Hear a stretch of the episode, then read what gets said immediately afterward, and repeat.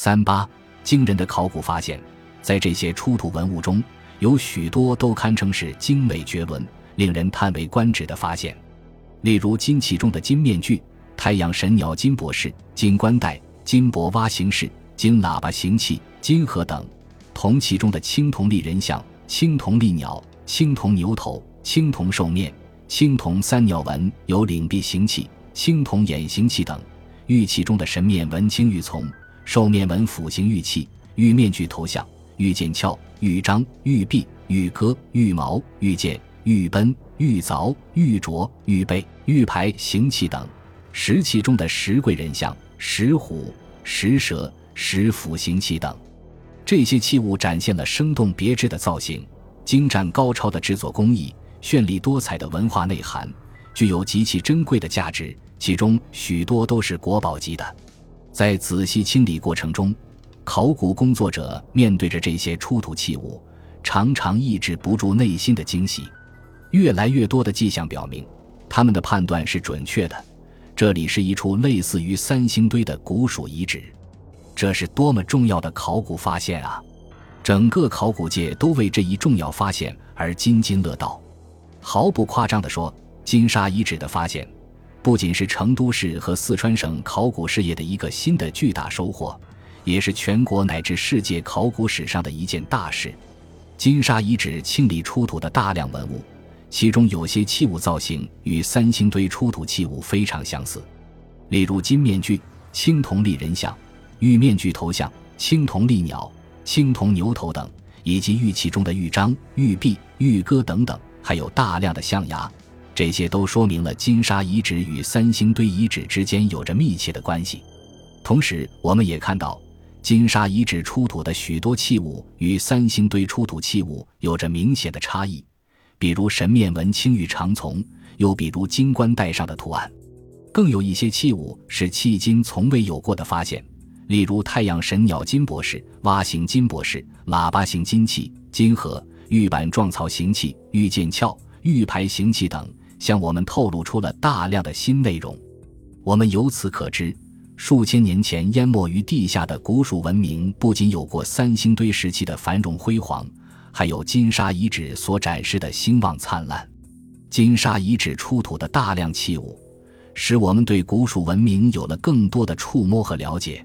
同时也将许多新的未解之谜摆在了我们面前。比如，金沙遗址和三星堆遗址之间究竟是什么关系？金沙遗址是和三星堆遗址同时出现，还是在三星堆遗址淹没之后出现的另一个新兴的古蜀王国都邑所在？金沙遗址究竟是哪个古蜀王朝的遗存？这些未解之谜吸引了学者们的热切关注，也激发了考古人员深入探寻的浓厚兴趣。而这也正是金沙遗址巨大的魅力所在。对散土进行抢救性清理的同时，正式的考古发掘工作也随之展开了。考古人员从挖掘机挖开的深沟附近开始，从地表按地层向下发掘。对每个地层与出土器物都做了规范而详细的记录，地层关系与器物类型是判断遗存时代与文化属性的重要依据。金沙遗址的考古发掘工作从此纳入了科学而规范的步骤，在第六层开始出土玉器、铜器，到第七层时，玉器、铜器的数量大增，还出土有大量的象牙。这种情形。在成都平原发现的其他古蜀遗址内是较为罕见的。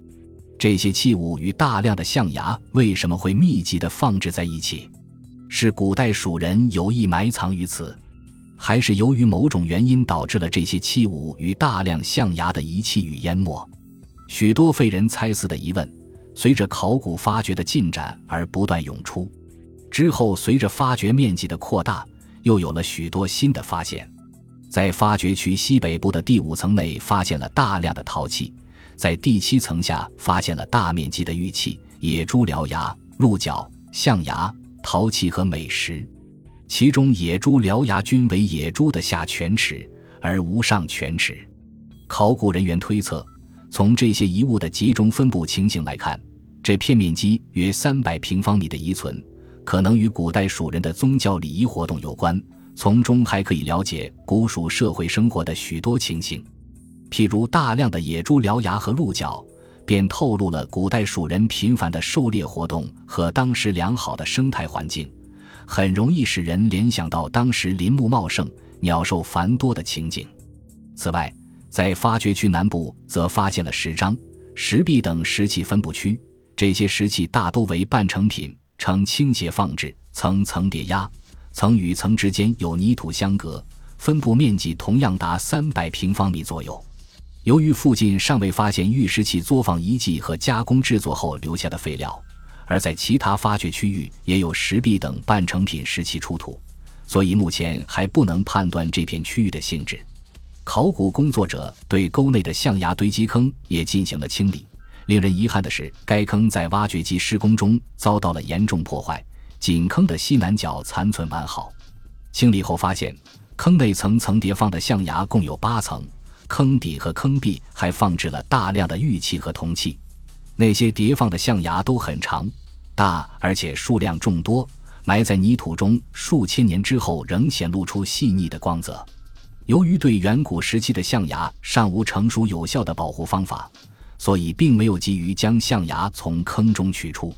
对象牙坑清理的另一重要收获，是对遗址年代的判断。考古工作者从地层和出土遗物分析，象牙坑的时代应为西周早期到春秋前期，推测象牙坑的性质很可能与古代蜀人的宗教礼仪活动有关。